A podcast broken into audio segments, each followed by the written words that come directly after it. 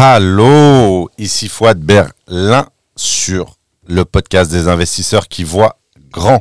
Bienvenue dans ce nouveau podcast, podcast, podcast numéro 3, consacré à Rêver du million, ce n'est pas si ambitieux. Et on va vous expliquer pourquoi. Petit rappel, mettez-moi des likes les amis, mettez-moi des likes Merci Fouad pour cette motivation. Et on va rendre à César ce qui est à César, parce que rêver du million, ce n'est pas si ambitieux, ne vient pas de nous. On n'a pas ce style d'écriture, mais vient d'un grand rappeur. Franco-allemand, S-C-H. Il y a du pertinent, même chez les rappeurs. Tu dirais que je suis un menteur si je te disais tout. Rêver du million, c'est pas si ambitieux. J'aurais sûrement 100 cas en plus si on recomptait tout. En vrai, mec, que des gens sérieux au milieu du. Que des gens sérieux, ça tombe bien, c'est nous, la rigueur à l'allemande. Good Arbeit. Euh, bon travail Hugo. Merci, euh, mais ne parle pas allemand, ça fait mal aux oreilles.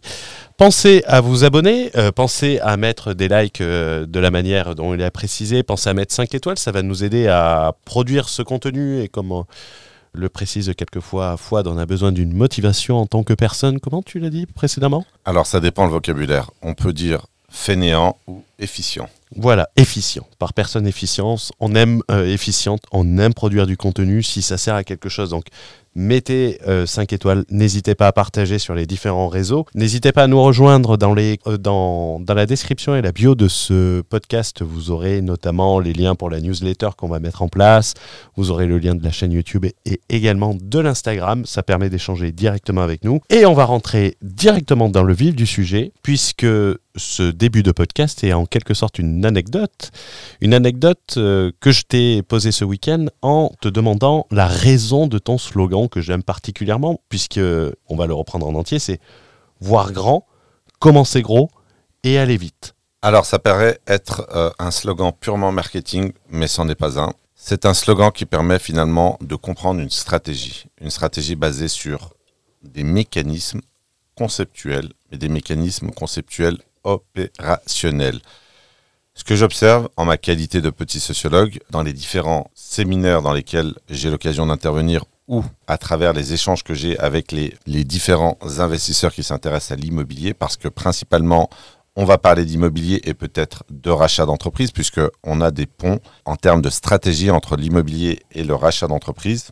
J'observe que les gens n'ont pas compris à quelle intensité il fallait pratiquer une stratégie pour obtenir des résultats, à quelle fréquence et à quelle amplitude? Alors ce n'est pas de la physique, mais ce sont des paramètres qu'il va falloir maîtriser pour obtenir des résultats et des résultats dignes de ce nom. Euh, De pas être un gagne petit, pour reprendre ton expression. Voilà, alors j'ai fondamentalement rien contre le gain petit, mais ça s'oppose fondamentalement à l'ambition. On ne peut pas être un ambitieux, c'est que mon point de vue évidemment, à mon sens, on ne peut pas être un ambitieux et un gain petit en même temps. Et c'est intéressant parce que il faut savoir qu'avant la publication du podcast, euh, j'ai la chance d'avoir une communauté à qui j'ai partagé ce podcast, qui m'a fait d'excellents retours et je vous, je profite de ce podcast pour vous remercier, vous vous reconnaîtrez. Et certains m'ont parlé de la notion que nous avons vue sur le deuxième podcast, euh, notamment investir un million d'euros est le meilleur moyen d'être au RSA, même à 10% de rentabilité, que tu avais évoqué. Alors, petite précision, et c'est bien que tu aies fait cette remarque, rendement et pas rentabilité. Pardon.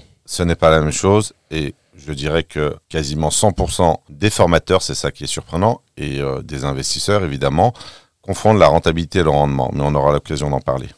les personnes n'arrivaient pas à se projeter clairement de savoir comment on arrivait quasiment à un RSA.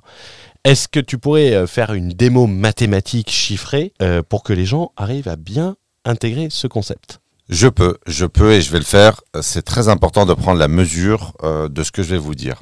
C'est ce que j'appelle en fait le baromètre, c'est-à-dire que vous devez absolument intégrer cette mesure qui va déterminer finalement l'intensité de votre stratégie. Un million d'euros investis en immobilier, petite, petite parenthèse pardon avant de faire la démonstration, ce qui est psychologiquement choquant dans ce qu'on est en train d'annoncer, c'est l'antagonisme entre le million d'euros et le RSA. Et euh, le lien entre le million d'euros investis en immobilier à crédit à 110%. Au taux actuel, à l'heure où je parle, on est proche des 3%. Le taux d'intérêt nominal sur un prêt de 20 ans est de 3%. Si on met un prêt de la totalité de l'investissement, on a d'abord, en premier poste budgétaire, une mensualité de crédit à rembourser. Sur un 10% de rendement, alors petite précision là-dessus, 10% de rendement annuel pendant 20 ans.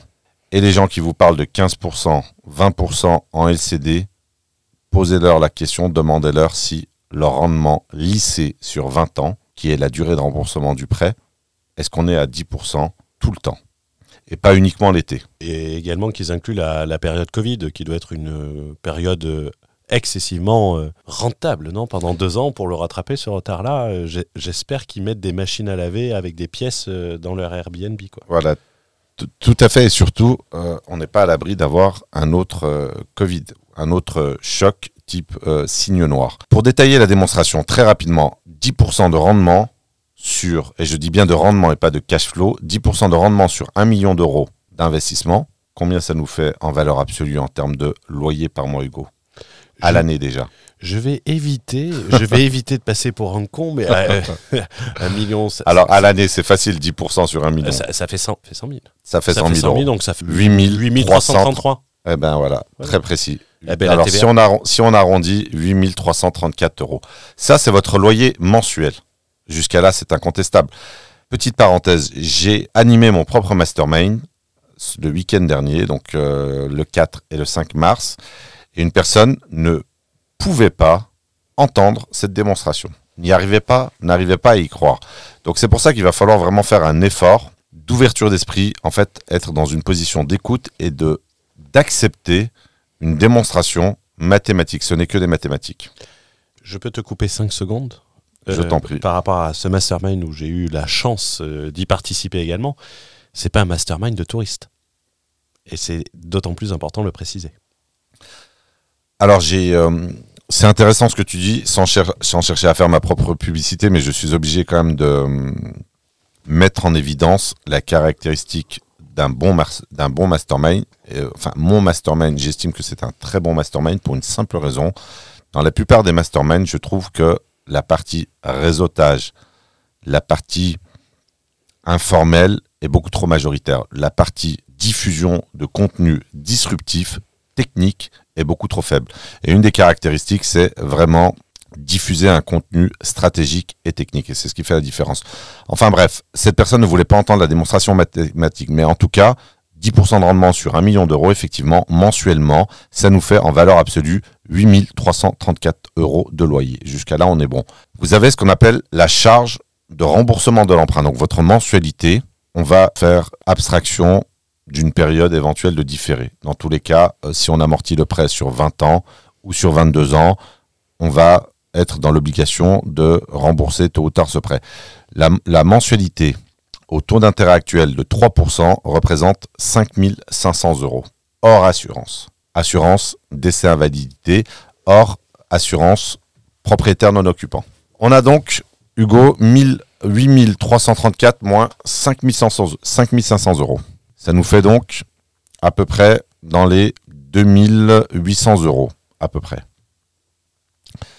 Vous avez une taxe foncière qui correspond généralement à un mois de loyer. Donc une taxe foncière à un mois de loyer, ça vous représente une taxe foncière de 8334 euros. Mensualisé, vous avez une taxe foncière à 694, 694 euh, euros. Vous avez des frais de gestion locatifs. L'investisseur ambitieux ne gère pas ses biens.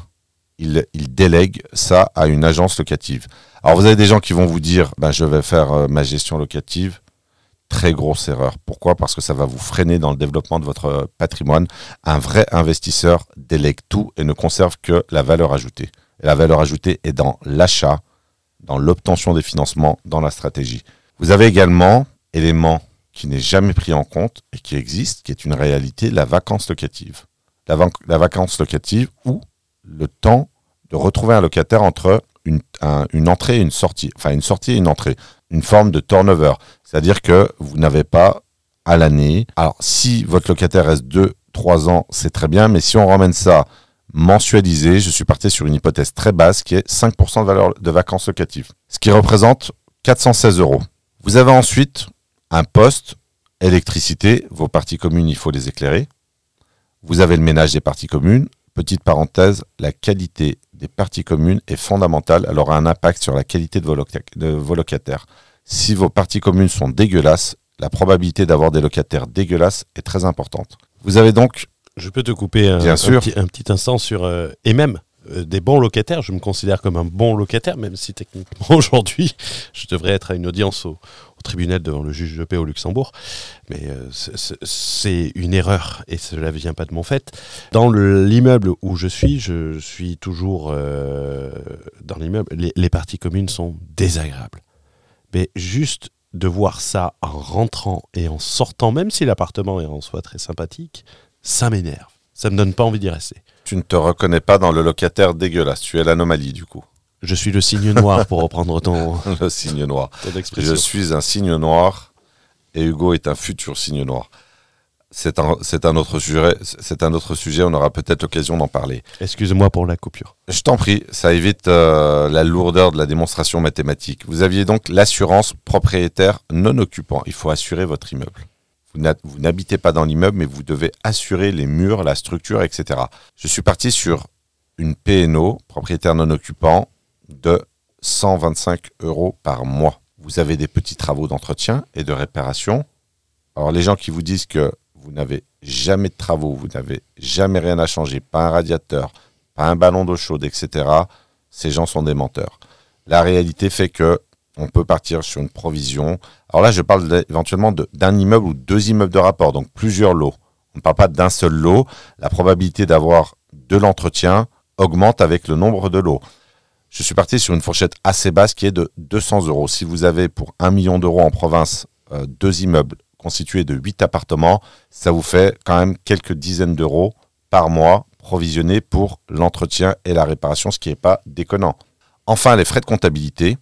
Évidemment, un des meilleurs véhicules d'investissement étant la SCI, Société Civile Immobilière.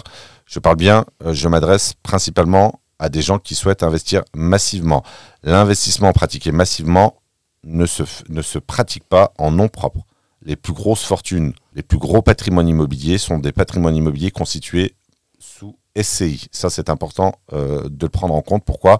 Les gens ne peuvent pas le concevoir T'es pas sûr que Bernard Arnault soit pas en LMP eh ben voilà, donc je ne pense pas que Bernard Arnault ait la stupidité d'être en location meublée non professionnelle ou même sa version la plus noble en LMP Voilà. professionnelle. donc évidemment, on a des frais de comptabilité qu'on doit, qu'on doit tenir. Et donc, je n'ai pas compté également, mais on peut le compter, la GLI, garantie de loyer impayé. Si vous souhaitez, si vous avez une aversion au risque ou si vous souhaitez rassurer votre banquier, vous pouvez souscrire à ce qu'on appelle une garantie des loyers impayés en cas d'impayé ou en cas de dégradation. Ce type d'assurance va prendre en charge le euh, paiement des loyers.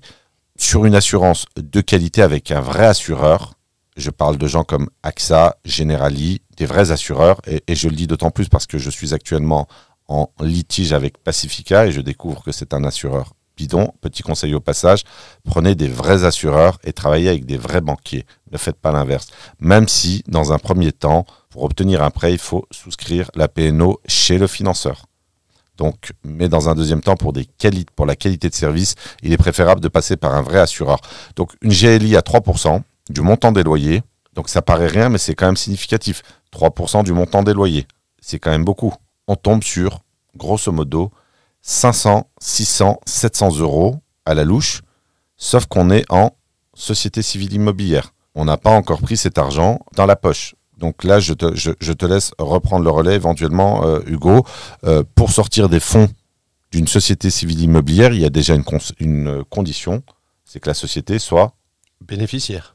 voilà, et généralement, elle ne l'est pas en immobilier, en tout cas les premières années. Pourquoi? Parce que on a un certain nombre de choses à déduire, et donc il n'est pas possible d'avoir un résultat positif. Donc déjà, techniquement, le résultat financier que l'investisseur peut extraire de, d'une SCI, on ne l'a pas précisé, mais on va le préciser à l'IS, à l'impôt sur la société. La fiscalité d'un entrepreneur est une fiscalité à l'impôt sur les sociétés. Pourquoi?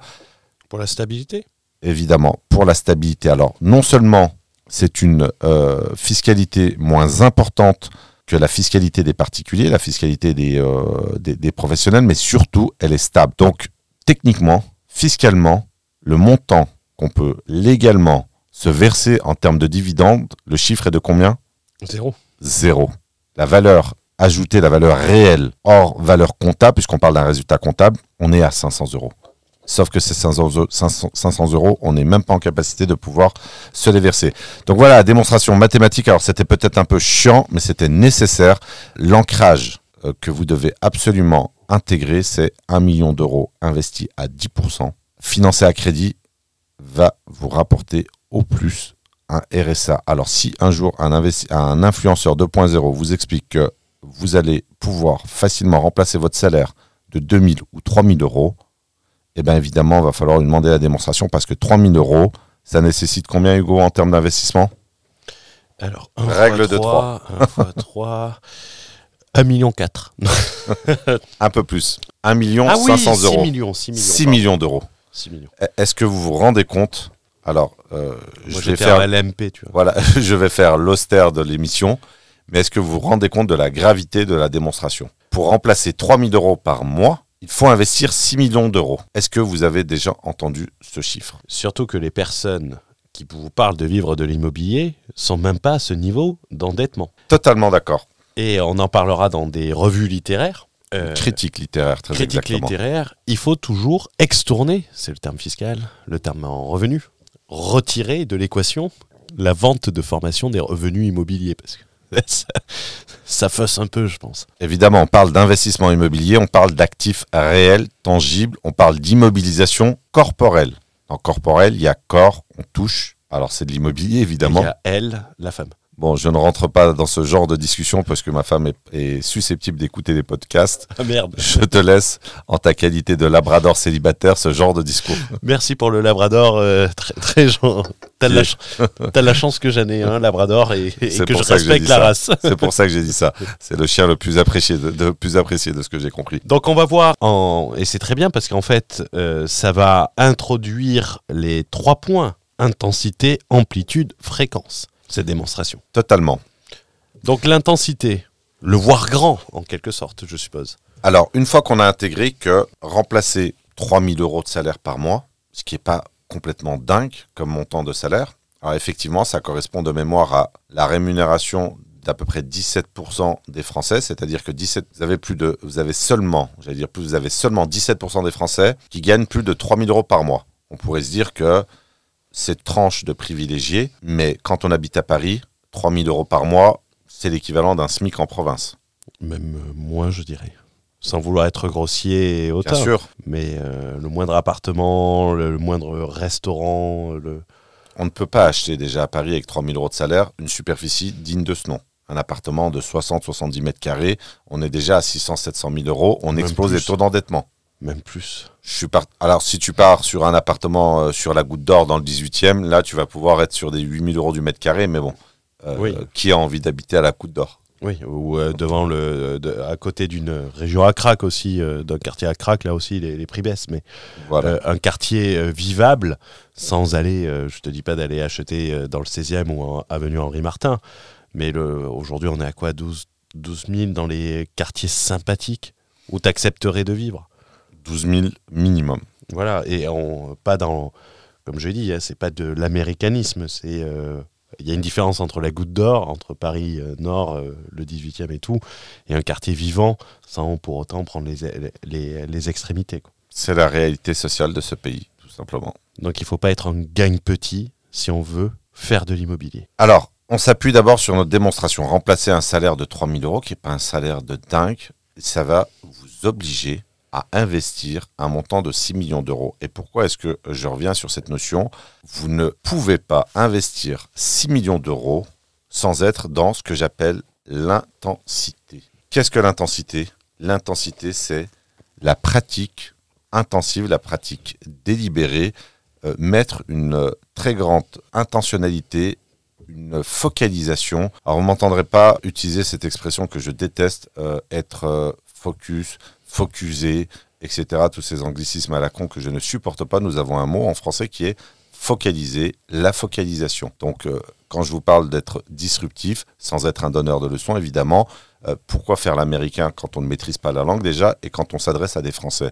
Il est quand même préférable de parler français. Voilà, moi, fils d'étranger, je mets un point d'honneur à utiliser la langue euh, une des langues les plus prestigieuses et euh, une langue qui correspond aux gens qui nous écoutent.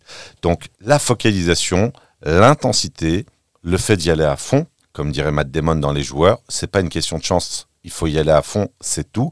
L'intensité, le fait que, sans, si j'exagérais un peu, le fait que l'investissement immobilier devienne obsessionnel. Vous ne pouvez pas lever 6 millions d'euros sans que l'investissement immobilier ne soit considéré comme une priorité absolue. Je, dirais même comme une activité entrepreneuriale. Totalement d'accord. Euh, c'est euh, le prisme sous lequel j'enseigne et j'attaque euh, personnellement l'immobilier, l'immobilier sous le prisme entrepreneurial, c'est-à-dire que quand vous souhaitez constituer trois fois le patrimoine des 1% les plus riches de France, qui est d'un million 941 000 euros, selon l'étude de l'INSEE 2018, patrimoine et vie des Français. Donc je répète, 1 941 000 euros. Vous souhaitez éventuellement vivre de l'immobilier sur euh, remplacer un salaire de 3 000 euros, ce qui correspond à trois fois le patrimoine des 1% des Français. Vous imaginez bien que des gens qui ont constitué un patrimoine sur des décennies, voire des générations, faire trois fois la même chose dans un horizon temporel court, puisqu'on parle de remplacer un salaire de 3 000 euros. On ne parle pas pour l'instant de permettre à ses petits-enfants de, remplacer un salaire de 3 000 euros. Vous ne pouvez pas atteindre ce niveau de performance en étant dans une pratique molle, dans une pratique d'amateur. Ça, c'est le premier point. Le niveau d'intensité dans la pratique de l'immobilier va définir votre niveau de performance. Il faut de l'intentionnalité et de l'engagement, je dirais. Moi, je peux parler pour, je, peux parler pour moi puisque euh, je vais mettre en place une stratégie immobilière, investir massivement. Mais tu ne cherches pas à vivre de l'immobilier. Ça, c'est un premier point de différenciation. Euh, je cherche à me diversifier, donc euh, faire de la location courte durée, de la machine à laver, de la laverie automatique. Euh, Donc de la charge mentale, c'est ça C'est ça. Fait remplacer le business d'Internet par un business d'hôtelier d'esclavage. Non, mais le, pour, euh, pour plaisanter, ça demande réellement de vouloir le faire, ça va demander des sacrifices. Et moi, je l'ai dit dès le départ, j'ai dit c'est quelque chose pour 2024, puisqu'il faut que euh, je puisse mettre en place et libérer du temps pour ça. Alors sans trahir la confidentialité, si tu m'autorises à donner cette information, Hugo, Hugo intègre mon mentorat. Mmh. Il souhaite être accompagné pour euh, se constituer un patrimoine important. Et là, on va retomber sur une autre notion qui est importante pour moi, la cohérence. Un entrepreneur comme Hugo doit se constituer un patrimoine immobilier qui est cohérent avec son niveau de rémunération et son niveau d'ambition. Et là, on est sur autre chose, on est sur une analyse ou une série d'investissements ou une planification patrimoniale. Et c'est totalement différent. Hugo ne cherche pas à vivre de l'immobilier. Par contre, ce qu'il souhaite faire, c'est acheter des options à terme. Dans 10, 15, 20 ans, ben, il est préférable d'avoir un patrimoine immobilier de 5, 6, 7 millions d'euros que de continuer à produire ou vendre sa force de travail. Je remarque qu'on est passé au compliment, du Labrador au compliment. On sent que le virement du mentorat n'est pas versé encore. La confiance n'exclut pas le contrôle. Et euh, Non, mais c'était une distinction importante parce que parmi les gens qui nous écoutent, peut-être que certains ne souhaitent pas remplacer leur salaire et c'est quelque chose qui peut s'entendre. Pourquoi? Parce que on nous explique à longueur de vidéos sur Internet qu'être salarié c'est mal. Et ça, c'est quelque chose euh, c'est un élément sur lequel c'est une, euh, argumentation qu'on doit combattre. Pourquoi? Euh, Dans une société organisée, dans une société occidentale, nous avons besoin que les gens travaillent. Et il y a des gens qui aiment leur travail et qui souhaitent travailler. Et donc, tout le monde n'a pas vocation à devenir, autre mot au passage banni de notre vocabulaire, le mot rentier. Tout le monde n'a pas vocation à devenir rentier. Et donc, vous avez peut-être parmi les gens qui nous écoutent, des gens du cadre supérieur, des médecins, de l'entrepreneur, enfin des gens qui aiment leur travail, ça ne veut pas dire que les autres n'aiment pas leur travail, mais ces gens-là n'ont peut-être pas envie d'arrêter de travailler, tout simplement. Et donc, se constitue un patrimoine euh, qui n'est pas antagoniste avec le fait de vivre de l'immobilier, mais ce ne sont pas les mêmes objectifs, tout simplement. C'est pas les mêmes objectifs et euh, c'est très marrant parce que les gens comparent l'immobilier, ils vont se dire ouais, euh, c'est plus simple de lancer un business euh, en ligne, vendre 2 3 PDF, une formation. Bon, vu le contenu de certaines formations y compris immobilières, c'est vrai qu'il n'y a pas trop de barrières à l'entrée niveau expertise et niveau qualité, mais les gens comme on l'a vu dans le dernier podcast parce qu'ils raisonnent en cash flow. Ils se disent j'ai pas envie de me faire chier pour générer euh, pour générer 5000 euros de cash flow, c'est plus simple de lancer un business sur Internet et d'atteindre ces chiffres-là. 5000 euros de cash flow, on est sur des gros montants euh, d'emprunt. Mais si on parle stock, disons, si on parle stock et pas cash flow sur, un, sur euh, 7 millions d'euros, ça fait combien d'épargne mise de côté tous les, euh, tous les ans? Bah, c'est colossal, c'est ce qu'on appelle le capital amorti. Dans une mensualité de prêt, vous avez une partie d'intérêt, une toute petite partie d'a- d'assurance d'essai invalidité, mais le gros du gros, l'amortissement du capital, qui est, à mon sens, la principale source d'enrichissement dans l'immobilier. Grosso modo, une fois que vous avez enlevé, alors on va reprendre l'exemple du million d'euros, une fois que vous avez enlevé vos intérêts et votre ADI, assurance d'essai invalidité, je vous la fais de mémoire parce que euh, de tête parce que je n'ai pas euh, le tableau d'amortissement sous les yeux. Grosso modo, on doit parler de 4000, 4500 euros mensuels. Donc à l'année, on doit être aux alentours de 50 000 euros pour 1 million. Donc pour 6 millions, 6 fois 5, Moi, j'allais dire, trois- euh, j'allais 30. dire dans les 325 000 300 000 euros. euros. 300 000 euros. qui est capable d'avoir un business qui lui permet d'épargner 300 000 euros de mise de euh, mettre de côté tous les ans? Alors, pour te donner une indication, euh, comme tu sais que moi j'aime raisonner euh, en valeur absolue et en valeur euh, comparative, les gens en France qui gagnent plus de 225 000 euros par mois ou 250 000 euros euh, par an, pardon, représentent moins de 0,1% de la population française. Là, on parle de gens qui gagnent ces montants-là. Maintenant, euh, ces gens qui gagnent ces montants-là ne mettent pas 100% de côté. Là, on parle d'une épargne De la de création 100%. d'une épargne. Euh, Oui, le 300 remboursement 000 du euros. crédit, 300 000 euros. Qui met euh, de côté tous les mois 25 000 euros. C'est ça que cela permet. Sur une stratégie, voire intensive, de s'y mettre. Et ça, attention. Et c'est là que ça va être sympa. Parce que, ok, tu peux dire je fais une bonne année. Oui, je vais être capable d'épargner euh, 25 000 euros. Mais est-ce que si tu ne fais plus rien à partir d'aujourd'hui, est-ce que tu penses que tu seras toujours capable d'épargner les mêmes montants dans 10 ans sans avoir forcément plus d'efforts? C'est un sacrifice, et ça, le terme sacrifice, les gens n'aiment pas ce terme. Ils n'aiment pas qu'on leur dise ça. Ils pensent qu'il faut... Tu m'avais repris une phrase que j'avais repris à quelqu'un d'ailleurs, que je salue au passage. Ils aiment jouir avant de bâtir, et non pas bâtir pour jouir ensuite. Tout à fait. Et on a des jouisseurs et pas des bâtisseurs. Donc en fait, en retirant, et c'est toi qui m'as provoqué le déclic, parce que comme je dis souvent, euh, immobilier, j'y connais rien, ça me fait peur. Les montants vont être colossaux avec la stratégie qu'on va adopter. Je vais y aller à fond. Euh, ça fait peur, mais d'un autre côté, lorsqu'on se pose et qu'on a la bonne vision, qu'on a la bonne pensée et qu'on a la bonne information qui est distillée, pas les informations sur, euh, sur, sur Internet. Les marketing- informations à deux balles, c'est ça? Euh, à deux balles, euh, pour le pourboire à la limite, mais le. Oui, j'ai. Alors, le pourboire, c'est quand on est satisfait, généralement. Exactement, c'est ce que j'allais me reprendre sur ça justement. Mais euh, c'est pour ça qu'il est important de changer de, de mentalité et de changer de. De paradigme, carrément. Exactement. Parce que demain, est-ce que tu as un business qui est capable de te permettre ce taux d'épargne sur les 20 prochaines années? Je pense pas. Mais, mais moi, je vais encore plus loin euh, que ça. Euh, on parle même pas d'un business, on parle de d'un particulier, d'un agent économique, d'un particulier qui souhaite investir dans l'immobilier, que ce soit pour en vivre ou euh, pour se constituer un patrimoine personnel, mettre 300 000 euros de côté pour un particulier, ça n'existe quasiment pas. C'est quasiment 10% du salaire de Bernard Arnault euh, tous les ans si on extourne les, euh, les dividendes et les primes. Donc c'est absolument colossal. Et je pense pas que Bernard Arnault soit un mauvais exemple. Le plus grand entrepreneur de l'histoire de France. D'Europe même, voire du monde. On a quand même les Américains qui sont difficiles à, qui sont difficiles à challenger. Après l'intensité vient la notion d'amplitude. Le comment c'est gros.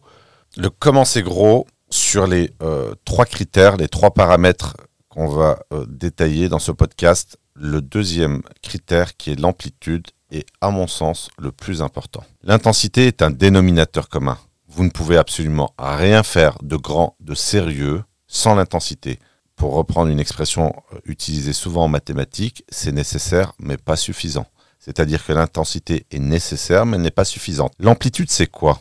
C'est très simple. C'est l'échelle, la taille de vos investissements. Je vais vous donner un exemple précis. Investir, comme certains le prônent sur Internet, sur des parkings ou des garages. Alors, j'ai rien contre les parkings et les garages, à part le mépris euh, que je peux avoir sur la stratégie, mais c'est une stratégie qui va euh, vous prendre un temps très long en termes d'investissement. Pourquoi? Parce que on a euh, ce que j'appelle une force de frappe petite. C'est-à-dire que, alors certains vont vous dire oui, tu peux les acheter par 30, 40. Bon, déjà, si c'est un stationnement à Paris, c'est déjà 25, 30, 45 000 euros, sans compter le risque stratégique que ça peut euh, représenter. Tu m'avais fait la remarque, elle était totalement pertinente euh, lors du déjeuner euh, sur entre midi et deux aujourd'hui. Le risque réglementaire, qu'est-ce qui se passe demain? Et d'ailleurs, c'est la voie sur laquelle on, on tend chasser l'automobile des centres-villes. Mais grâce à une formation, on va te dire que si tu achètes une place de parking et que tu rajoutes un superchargeur pour charger la voiture électrique, tu vas multiplier ta rentabilité. Totalement, mais je ne mange pas, je ne mange pas de ce pain-là. Et ça va t'user principalement. Et euh, c'est la même chose quand je vois, parce qu'il y a beaucoup de, rapprochements qui peuvent être euh, faits sur euh, la, reprise d'entreprise sur Internet. C'est qu'on va t'obliger à multiplier les, les petites reprises mais ce que ne comprennent pas les gens, qu'en matière de société, gérer une société de 30 personnes sera 10 fois moins usant que gérer 10 sociétés de 3 employés. Ou même, ça sera moins usant que gérer une seule société de 3 employés. Et ça va te multiplier les petits achats, les risques, la casse. Parce que si, tu te merdes sur un endroit qui a, euh, que tu peux pas t'en sortir et que tu te prends un fichage bancaire, adios la stratégie sur, des parkings, euh, c'est moins risqué, mais c'est pas avec ça. Euh, ils vont devenir Vinci pour se verser un salaire et vivre de, l'immobilier avec des places de parking. Totalement d'accord. Et ça pose la problématique euh, justement fondamentale de la diversification, mais qui sera un autre sujet. Revenons sur l'amplitude. L'échelle d'investissement est fondamentale. Investir dans des immeubles de rapport, par exemple, ou des locaux commerciaux, euh, je vais prendre un panier moyen d'achat sur les gens, euh, sur les gens que j'accompagne en mentorat. Je pense que le panier moyen d'achat doit tourner aux, alentours de 400-500 000 euros. Sur les profils un peu plus intéressants, les profils un peu plus bankable, donc cadre supérieur, médecin, profession libérale, on peut monter à 700-800 000, voire le million d'euros par achat, évidemment. Je ne parle pas de la totalité de l'encours. La force de frappe d'acquisition, en termes d'acquisition type immeuble de rapport, pardon, ou euh, locaux commerciaux, des actifs euh, généralement qui représentent un montant d'investissement beaucoup plus important, cette force de frappe, évidemment, elle est strictement supérieure à, au garage, à l'unité ou même à un ensemble de garages. Donc tout ça pour vous dire que l'amplitude va définir la vitesse à laquelle vous allez avancer. Si vous achetez une dizaine d'immeubles de rapport sur 5 ans à 500 000 euros, en prix unitaire, vous êtes à 5 millions d'euros. Combien de garages il faut acheter pour être à 5 millions d'euros d'encours Beaucoup. Beaucoup. Voilà, on prendra ça comme chiffre. Beaucoup. Donc l'intensité, l'amplitude. L'amplitude est très importante également pour une deuxième raison. 200 places de parking? 200, 300 À 10 000 euros, si c'est en province, 500. 500 places de parking. Autant ouvrir, autant ouvrir, un parking Vinci. Alors, alors là, tu, Indigo. On, introduit en plus une autre notion euh, très importante et un, paramètre qui n'est jamais pris en compte, qui est la charge mentale. Quelle est la charge mentale lorsqu'on doit gérer 500 locataires? Donc le fait d'acheter petit, on délègue. On délègue, mais on ne peut pas tout déléguer. On ne peut pas tout déléguer. Et disons qu'on hein. délègue. C'est la réponse magique, la délégation. Voilà. Alors, on peut déléguer, mais trouver les agences euh, qui vont pouvoir déléguer.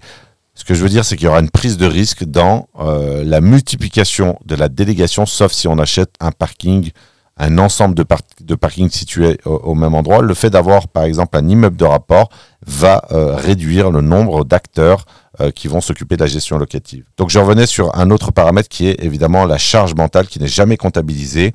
Donc plus l'amplitude des achats est importante, plus la charge mentale est faible. C'est contradictoire, mais c'est la réalité.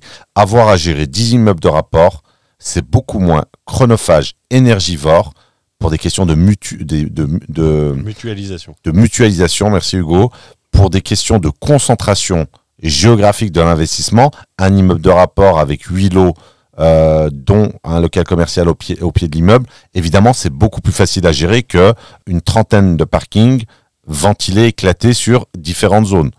Et on parle même pas d'un studio à Budapest. On parle pas de studio à, Budapest et, euh, on ne parle pas de pays où on n'a pas d'effet de levier euh, bancaire. Donc la prise en compte de l'amplitude est fondamentale. Et le critère que je souhaitais euh, réintroduire, le sous-critère de l'amplitude, est la cohérence dans le dimensionnement de vos investissements par rapport à votre potentiel financier. Si vous êtes euh, un cadre supérieur, un entrepreneur, un chef d'entreprise, un chirurgien, des gens qui ont des rémunérations beaucoup plus importantes que la moyenne, pourquoi allez-vous faire chier à investir dans du petit? Et j'insiste sur ce point parce que euh, j'ai observé un certain nombre d'influenceurs, de formateurs, accessoirement chasseurs immobiliers sans carte T. On C'est pas mal ça.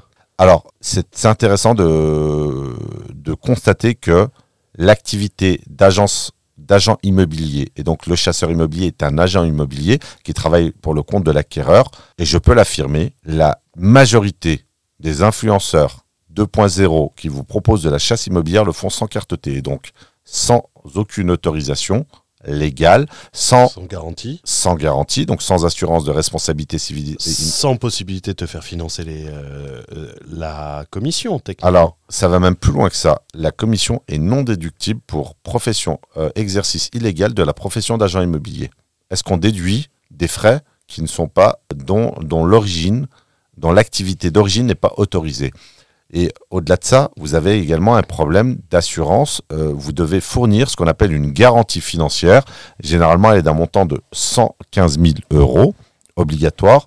Bon, on digresse, mais c'est important de comprendre que vous avez en fait dans euh, la notion euh, d'amplitude, j'ai perdu le fil conducteur Hugo, donc je parlais de, voilà, j'ai retrouvé le dimensionnement. Ne vous trompez pas de dimensionnement. Vous êtes médecin, et, et je vous parle de cas réels de gens que j'ai accompagnés. Initialement, ils étaient euh, accompagnés par d'autres formateurs. Vous avez des gens qui sont médecins, qui tournent à 10-15 000 euros par mois. On leur propose des studios à Marseille en location courte durée. Pas de colocation. On leur propose également des colocations sur Marseille. Je ne vais pas parler euh, d'un autre risque, hein, qui est le risque euh, d'encadrement des loyers, qui est déjà euh, Mais ça, on en parlera des, des- des- risques sur. on fera la- le, le même format sur un prochain podcast où euh, je prendrai un peu plus la parole sur en appliquant ces mêmes concepts à la reprise d'entreprise, parce que c'est très proche. Et j'aime pas dire reprise d'entreprise tellement ce terme ne veut plus rien dire aujourd'hui. Je veux parler de rachat d'entreprise. Pour, euh, mais on y retrouve exactement les mêmes problématiques, avec des risques un peu plus gros que l'immobilier, du fait de comment dire, du fait que le- l'entreprise soit un écosystème plus complexe et plus dangereux et surtout moins sécuritaire que l'immobilier. Euh, en immobilier, on peut se planter. On peut se planter. euh, attention, hein, je ne dis pas qu'on peut faire n'importe quoi, mais on peut faire une erreur sans que cette dernière soit fatale. Ce n'est pas le cas en- en gestion de société. Sur l'amplitude, du coup, deux points à retenir. Ayez une amplitude cohérente avec vos objectifs. Si vos objectifs constituent un patrimoine de plusieurs millions d'euros à créer, on va être obligé d'aller sur des acquisitions plus ou moins importantes. Alors, il y a aussi la notion euh, d'horizon temporel, mais on va venir sur le troisième euh, point. Deuxièmement, euh, plus vous avez un profil intéressant d'un point de vue bancaire, ne vous trompez pas de dimensionnement. C'est-à-dire ne faites pas trop petit si vous avez un profil qui est intéressant. Et donc dimensionner sa stratégie en fonction de ses objectifs et de ce que j'appelle son pédigré bancaire, c'est fondamental. Et là, une grande amplitude réduit, euh, les achats en quelque sorte. Ça veut dire que c'est plus euh, visé plus gros, rend la chose plus simple. J'aime pas le terme simple parce qu'il est tellement euh, galvaudé sur Internet et tellement marketé. C'est plus simple. Alors je constate qu'Hugo fait extrêmement attention au vocabulaire qu'il utilise quand il s'adresse à moi parce que euh, je suis un peu tatillon sur le vocabulaire. J'ai pas envie de me faire re- retraiter de Labrador. Tu veux que je remue la queue? Ah, c'était c'était un terme, c'était un terme affectueux. Alors totalement, on a vraiment cette, on a une corrélation euh, entre finalement l'effort, la prise de risque, l'usure, la pénibilité, la charge mentale d'une stratégie et l'amplitude. C'est-à-dire que une amplitude d'acquisition immobilière élevée, des gros achats, évidemment, vous ferez moins d'opérations, vous aurez en termes de nombre d'opérations, vous aurez moins à solliciter les banques, vous aurez finalement euh, moins d'unités également à gérer. Je parle en termes de taille d'unité. Et donc, évidemment, plus vos achats sont grands, plus l'amplitude donc est élevée et plus vous avez une forme d'efficience dans la constitution de votre patrimoine et dans la gestion de votre patrimoine qui est importante. Et sur ça découle la, la notion de la dernière, la fréquence et le dernier point de ton slogan, qui va plaire à beaucoup. On a gardé le meilleur pour la fin, parce que aller vite, ça plaît aux gens. Alors si on dit aller vite, facilement, sans argent, sans compétences, là c'est jackpot. Là c'est encore mieux, évidemment. Alors je précise aller vite. Pour moi, euh, aller vite, ça ne veut pas dire qu'on va se constituer un patrimoine important en plusieurs mois. Ça, ce, n'est pas aller vite. Ça, c'est euh, être utopique. Aller vite, c'est quoi? C'est venir compresser quelque part plusieurs décennies en un quinquennat. Voilà ce que ça veut dire aller vite. L'unité de compte de mesure sur une stratégie sérieuse et ambitieuse et une, une stratégie relativement condensée, c'est 5 ans minimum.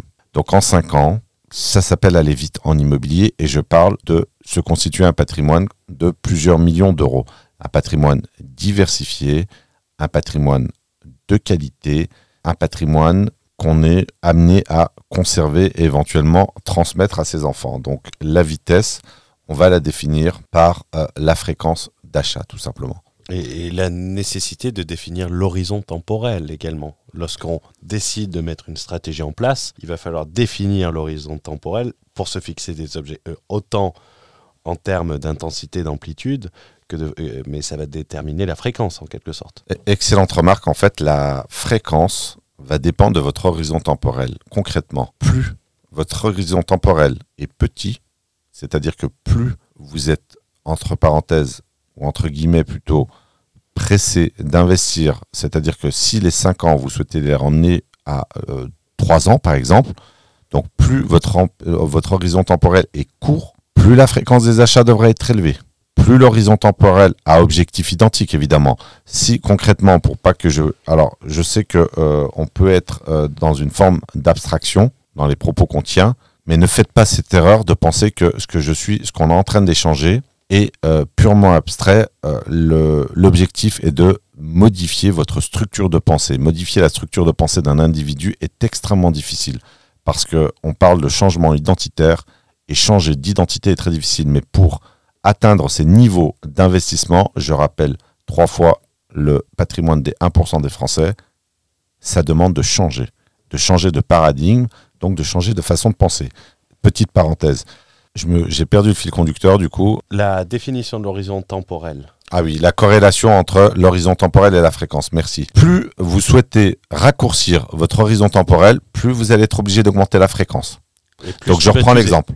Comment? Et plus on va appuyer sur ce qu'on a vu à chaque point précédemment, donc automatiquement t'user, te fait, euh, ça va être tellement intensif que ça va t'user au final. si tu fais que ça, comme moi je l'ai fait, alors c'est une remarque très intéressante. Je lutte aussi contre un préjugé qui est diffusé par un des leaders. Je vais pas citer son nom parce qu'on va pas se fâcher avec tout le monde, évidemment. Oh, on va se fâcher avec personne.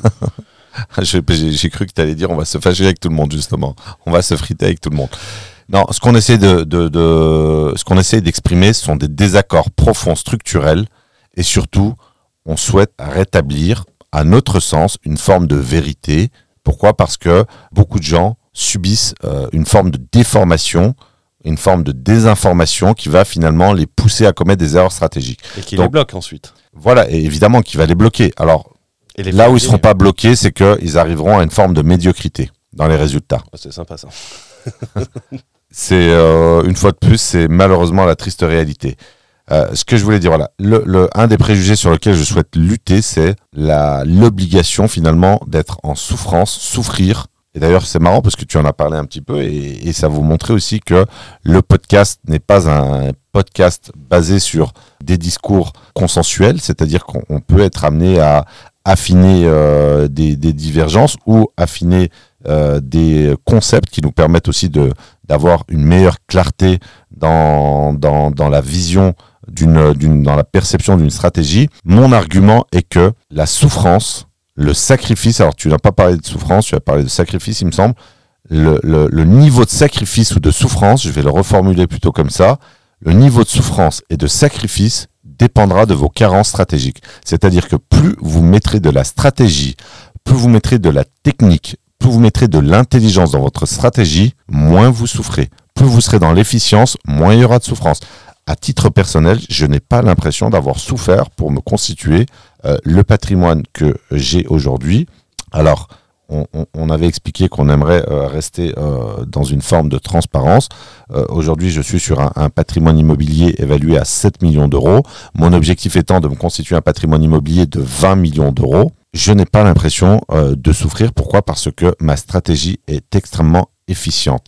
Et donc, le fait, par exemple, d'éviter d'être sur la mauvaise euh, amplitude des achats fait que je ne suis pas obligé, obligé, pardon, d'être dans une position euh, qui me pousse à souffrir dans la pénibilité d'acquisition, dans la pénibilité d'obtention des financements, etc., etc., dans la pénibilité de la gestion locative, etc., etc. Donc c'était juste une petite parenthèse. Non, mais quand je dis euh, sacrifice, quand je dis sacrifice, euh, c'est pas dans le sens se fou- s'auto-fouetter.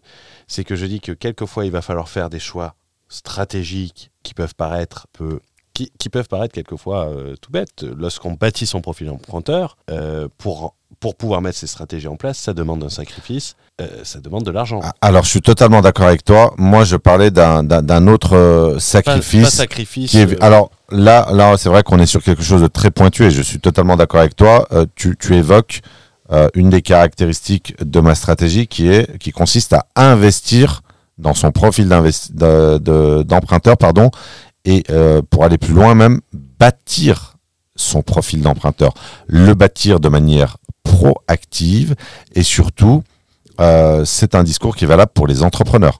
Le meilleur statut, je rappelle, pour emprunter en immobilier est le statut de salarié, le statut tant dénigré par euh, les, la plupart des influenceurs, alors qu'il s'agit en réalité du meilleur statut.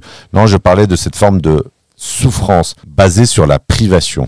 Ah non, non, non, non, non. Je parlais de ça pour être très précis. Non, je vais pas manger des pâtes pour investir. dans Alors, euh, les pâtes, je considère que euh, C'est un plat plat noble. noble. Quand, Oui. tu, quand tu fais des pâtes avec de la truffe. ouais. avec de la truffe, du homard, etc., etc. Donc on va, bon, on va passer pour des prétentieux, mais il se trouve qu'on a euh, un goût prononcé pour la gastronomie et l'art de vivre. Donc La bonne gastronomie. la bonne gastronomie, évidemment. Non, le, pas, pas ce sacrifice dans ce sens-là, mais euh, le sacrifice au sens faire passer des priorités. Euh, La notion de sacrifice est faire passer des choses avant soi, de, étymologiquement. Alors je suis totalement d'accord avec toi. Sur le profil d'emprunteur, il y a une notion de sacrifice de choix.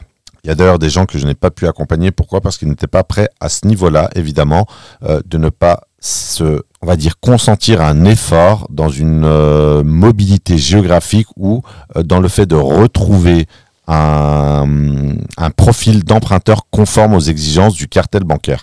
Donc là-dessus, je te rejoins euh, totalement. Mais je vais donner un autre exemple contre lequel je ne suis absolument pas d'accord, qui est multiplier les visites. Quand on vous dit, vous avez certains influenceurs et des poids lourds dans l'immobilier qui vont vous dire, il faut multiplier les visites. Absolument pas. Euh, moi, j'ai une punchline, enfin qui ressemble à une punchline, mais qui est un argument commercial qui vend ma crédibilité, mon sérieux auprès des agents immobiliers. Je visite très peu de biens immobiliers et j'achète tout ce que je visite. Je ne me déplace jamais sans avoir une offre d'achat contre-signée. Déjà, vous envoyez un signal très très fort au, à l'agent immobilier qui représente le vendeur, mais surtout, vous ne vous fatiguez pas. J'habite à l'étranger. Pourquoi est-ce que j'irais visiter un bien que je n'achèterai pas, que je n'achèterai peut-être pas? Pourquoi? Parce que il ne serait peut-être pas conforme à mes ententes, mais surtout l'offre euh, n'étant pas acceptée par le vendeur, je n'ai aucune garantie de pouvoir acheter le bien. Donc je ne me déplace jamais sans avoir, je parlais de me déplacer pour faire la visite, sans avoir une offre d'achat contre-signée en amont. D'avoir acheté, euh, pour, faire, euh, pour faire simple. Et c'est quelque chose qui m'a surpris, je sais pas si tu l'as remarqué ce, ce week-end, parce que moi j'étais dans la conception. Tiens, il va falloir prendre la voiture, faire les déplacements. Et, et en fait, il faut retirer, il, il faut se comporter comme un financier. Et avec de la compétence. C'est j'en ai aucune, hein, donc. euh, Non, mais c'est intéressant ce que tu dis parce que, euh, évidemment, euh, ça reste des chiffres, ça, ça reste de la finance, mais il y a des priorités et surtout la notion d'efficience. Alors, c'est plus facile quand on est fainéant et un petit peu plus intelligent que la moyenne, mais la notion d'efficience est, est fondamentale. C'est-à-dire que une visite, de mon point de vue, une visite, c'est quelque chose pour moi de pénible. Quand vous allez visiter un, immeuble et que euh, vous, tombez sur des locataires euh, pas très propres, sur un immeuble qui n'est pas très bien entretenu, euh, un agent immobilier qui est pas hyper professionnel, qui a pas toutes les informations, parfois accompagné du vendeur qui est là pour euh, rien apporter euh, d'intéressant. Euh, si euh, il s'agit finalement de résumer l'investissement immobilier par la multiplication des visites, une multiplication des visites non productives, ça ne m'intéresse pas. Et, et je suis très sérieux. Quand je m'adresse aux agents immobiliers, je leur dis clairement, je ne fais jamais de visite si je n'ai pas une offre d'achat contresignée. J'achète tout ce que je visite, tout simplement. Et donc c'est très surprenant parce qu'on a l'impression que j'achète tout.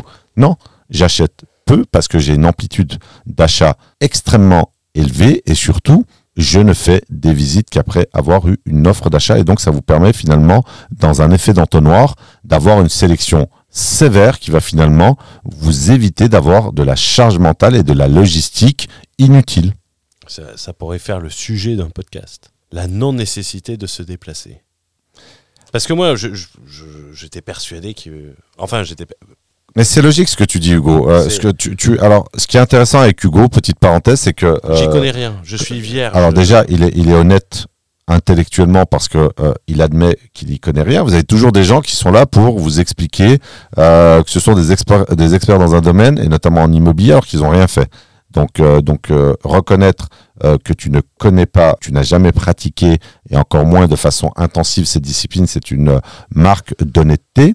Et donc cette euh, forme de virginité dans la discipline fait que euh, évidemment tu as euh, des a priori, mais en tout cas tu ne seras, en étant bien accompagné, tu ne vas pas être formaté par les mauvaises méthodes. La plupart des gens, vraiment, j'insiste sur ce point, pensent qu'il faut visiter des dizaines et voire des centaines de biens, donc la stratégie des grands noms, pour pouvoir aller produire quelque chose d'intéressant. Vous allez vous user avec cette stratégie véhiculée par les réseaux sociaux.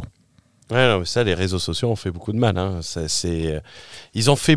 Alors que ils avaient l'occasion de faire un bien fou. Euh, J'espère qu'ils auront la, la possibilité de faire un bien fou euh, lorsqu'il va avoir un écrémage nécessaire et que le niveau va être tiré vers le haut. Mais euh, encore plus en, bon, en fiscalité, euh, c'était des incompétents. La, personne qui a fait confiance à quelqu'un qui euh, met dans son storytelling qu'il n'y connaît rien, qu'il n'a jamais fait d'études et qui lui fait confiance pour structurer le pilier le plus important de son enrichissement, il mérite en quelque sorte un petit rappel de, de cette idiotie. Mais en immobilier, et moi j'ai pas suivi de formation immobilière, j'ai pas suivi de formation immobilière, mais en, en- j'entends le discours. Je vais te poser une question, Hugo. Euh, par rapport à cette, euh, par rapport à cette virginité, euh, on va appeler, on va parler de virginité immobilière. Si je t'avais dit, Hugo, tu vas investir dans quoi? Regarde, le statut LMNP, c'est la meilleure niche fiscale. Tu te serais dit quoi? Rationnellement. Bah, je veux faire du LMNP. Alors, j'aurais pas fait du LMNP tout simplement parce que je n'aime pas bâtir une stratégie sur ce que j'appelle la, cerise sur le gâteau. Euh, dans le sens où euh, je base la stratégie sur un, aspect opérationnel. Euh, ça veut dire que quel- quelqu'un qui achète un LMNP, moi j'y crois pas que ça puisse tenir très longtemps, notamment le principal avantage, c'est la... sans être influencé un peu par, euh, par, par mes discours, parce qu'on a Non, beaucoup non, échangé, mais, non, mais euh, moi, je, je te pose cette question parce qu'en toute honnêteté, j'ai été victime de ce que j'appelle le biais de la location meublée. Ma pro- mon premier réflexe, donc j'ai investi depuis fin 2016, début 2017, donc ça fait quand même six ans. Mon premier réflexe a été de chercher des biens en meublé. Alors euh, là où j'avais la bonne amplitude, ça a été tout de suite des immeubles. J'ai tout passé en meublé, en nom propre. Donc moi-même, j'ai été victime de la puissance du biais euh, de la location meublée. Et, et j'avais tellement acheté que la première année, j'ai été immédiatement LMP, loueur meublé professionnel. Donc c'est pour te dire que même un esprit critique comme le mien a été happé par la puissance du biais fiscal de la location meublée. C'est important de, de le préciser. Donc, je ne dis pas que toi, tu n'aurais pas été... euh, mais dis-toi qu'on parle de 2016, 2017. Je me suis dit, ils disent que c'est le meilleur statut, ça a l'air intéressant, je vais faire du LMNP. Le euh, LMNP, j'ai découvert ça à l'époque, mais ça, je, on pourra en parler sur, un- sur un prochain podcast. Euh, je n'aime pas baser euh, la non-reprise amortissement, qui est un des principaux avantages du, du statut En LMNP, pas en Ah. LMP. en LMNP. Euh, la non-reprise d'amortissement, moi j'ai toujours été en soi pour de la stabilité, donc la stabilité d'une société. Pas pour la... Et on parle de stabilité euh, dans des juridictions. Pourquoi les Pays-Bas attirent énormément euh, les sociétés Pourquoi le Luxembourg attire énormément les sociétés Stabilité. C'est la stabilité. Ok, il y a le côté fiscal, mais Juridique. mais le, le côté fiscal, pourquoi les grosses sociétés y vont? Parce qu'il y a une stabilité. Euh, il suffit de regarder à titre personnel, toutes les années, tu as un projet de loi de finances qui vient changer les règles. Donc suivre la fiscalité personnelle, et les gens qui me connaissent, dès qu'ils viennent me parler de fiscalité personnelle, je leur réponds, je ne supporte pas ça, je n'y connais rien, je ne saurais même pas remplir ma propre déclaration. Je m'intéresse qu'à la fiscalité des sociétés pour ce côté stable où tu peux te projeter. Et je pense que lorsque tu investis, lorsque tu fais un financement sur 20 ans, la nécessité de se projeter, t'as pas envie de savoir si tu vas avoir ça, si tu vas avoir un nouvel impôt qui va arriver. Sur une société, tu as 25%, point à la ligne. Donc, je, je me serais pas fait avoir par le LMP ou le LMNP, par l'acheter peut-être. Par l'acheter, dans le sens où dire, allez, je préfère le foot dans une société et être tranquille. Et par efficience, euh, fainéantise, comme Je- tu le dis. J'entends, je n'ai pas eu ce discernement à l'époque, mais en tout cas aujourd'hui, euh, la, la puissance du biais fiscal, la location meublée est euh, dévastateur et on parle de dizaines, voire centaines de milliers de personnes qui se sont littéralement ruées sur euh, cette euh, soi-disant niche fiscale qui finalement va euh, vous mettre des bâtons dans les roues. Pour, dans- des bâtons dans les roues. Pourquoi? Parce que elle va venir euh, vous bloquer en termes d'ambition. Pourquoi? Parce que euh, ce qui est marrant, enfin l'ironie du sort, comme tu sais, j'aime observer le comportement humain. La majorité des gens se ruent sur la location meublée non professionnelle et font tout pour ne pas basculer sur le statut de LMP. Ouais, et c'est la même chose avec les auto-entrepreneurs qui se limitent mécaniquement pour pas passer en SS. Exactement. Et donc finalement, euh, c'est un statut qui vient caper, qui vient limiter ton ambition. Comme tout, euh, comme tout statut dérogatoire. Tout à fait.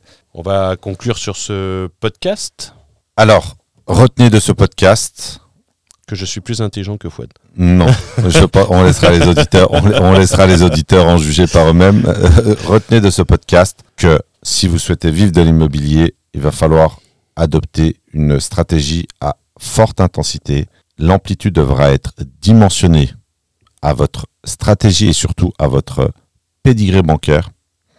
Et enfin, la fréquence des achats devra être plus ou moins élevée en fonction de l'horizon temporel. Plus votre horizon temporel sera court, plus l'amplitude sera élevée. Plus l'horizon temporel sera long, plus l'amplitude pourrait euh, être faible, sachant que de toute façon, je ne préconise pas euh, d'être sur des amplitudes trop faibles. Pourquoi? Parce que on peut se permettre d'avoir simplement de l'espacement, donc une fréquence un peu plus large, mais rester sur une amplitude cohérente en fonction du profil bancaire de l'investisseur. Merci euh, Fouad sur euh, cette vision. On abordera de la même manière euh, le rachat d'entreprise sur la notion d'intensité, d'amplitude et de fréquence, même si on peut réduire un peu cette partie fréquence, mais sur la notion vraiment d'intensité et d'amplitude, parce que c'est des choses qui se rejoignent énormément et on a pu le voir sur du contenu que généralement les gens, par erreur, par peur, euh, peut-être le fait d'acheter un, petit studio, un- une place de parking, c'est mettre un pied à l'étrier, euh, un manque de confiance. C'est- très intéressant ce que tu dis euh, parce que ça permet de nuancer les propos. Faire une première petite opération, pardon, c'est intéressant pour l'effet d'apprentissage. Ce dont on parle évidemment, c'est euh, une concentration stratégique, c'est-à-dire faire que des petites opérations. On parle vraiment du gros, du gros, euh, du gâteau. On ne parle pas de mettre le pied à l'étrier. Je ne critiquerai jamais euh, quelqu'un qui a le courage, l'audace, puisque l'audace étant une compétence pour moi, quelqu'un qui a le courage, l'audace de mettre un pied à l'étrier avec, on ne va pas confondre ça avec quelqu'un qui est dans l'incompétence, c'est-à-dire qui va euh, mettre une stratégie basée sur euh, des paramètres erronés, des paramètres stratégie erronés. Totalement. Et euh, on fera le comparatif de ça dans, dans, le prochain podcast, si les gens le souhaitent. ça fera un bon sujet. C'est excessivement similaire et il y a les mêmes croyances. Il y a exactement les mêmes croyances. Et si on retire ces croyances, ça peut vous faire le même effet que lorsque vous allez écouter ce podcast et de vous dire mais pourquoi je me fais chier avec un studio C'était Foi de Berlin pour vous inspirer à voir grand. C'était le Labrador. Non, je déconne. C'était Hugo. Et on se retrouve dans le prochain podcast. N'oubliez pas. Mettez-moi des likes, les amis. Mettez-moi des, des, likes, les amis. Mettez les 5 étoiles. Et n'hésitez pas à partager, n'hésitez pas à commenter, n'hésitez pas à nous rejoindre sur nos réseaux. Et surtout à suggérer des sujets. Donnez votre avis.